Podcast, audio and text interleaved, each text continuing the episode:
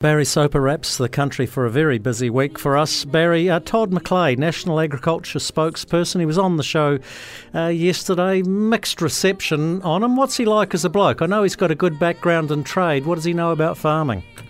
Well, he's down, uh, you'll be aware, Jamie, at the moment, down in Southland uh, meeting with farmers. Uh, look, um, Todd McClay is an enthusiast um, and he's very dedicated at what he does. And when he was trade minister, I saw him operating overseas when we were travelling with uh, John Key. Um, you know, he used to be a diplomat, so he sort of understands how to talk to people. And, uh, you know, the farming community is, I think, quite a political community. And uh, I think uh, Todd McClay will certainly uh, be better than the other Todd when it comes to relate, relatability uh, to farmers. There was some suggestion that Nicola Grigg or even Penny Simmonds might have been okay for the job. And I'll throw another name at you Tim van der Molen, former Young Farmer of the Year.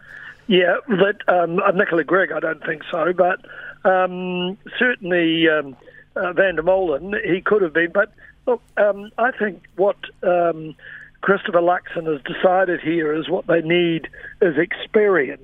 And um, certainly um, Todd McClay is an experienced politician. He came into Parliament in 2008, so he's been around for a while. And um, I think that's exactly what farming needs at the moment. Barry, aren't you glad you're not a consultant? It's a dirty word. I'll tell you what, Jamie, if I was, uh, I'd be doing a hell of a lot better than I'm doing at the moment. Uh, they really do. Um, they do uh, a little for a lot in terms of money. But um, it was some of the comments that have been made this week by Chris Hipkins and consultants saying that look, um, lobbyists in particular, they have no more uh, influence or access to politicians than what the general public does. Well, that's patently ridiculous when you consider that um, lobbyists, many of them, have swipe cards to get into Parliament uh, and uh, certainly they have contacts. If you look at Kris Faafoi, for example, um, left the cabinet room uh, straight into the business room in terms of consulting, and uh, so has all the skeletons uh, in his uh, notebook, no doubt, and that would be valuable to some business.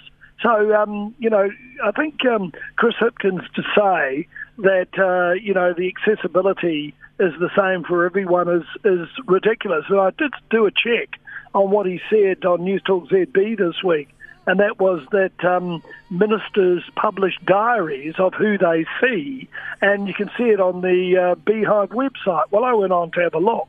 Tell you what, they haven't posted any diaries this year, and the ones that they posted last year and the year before there's not a mention of a consultant.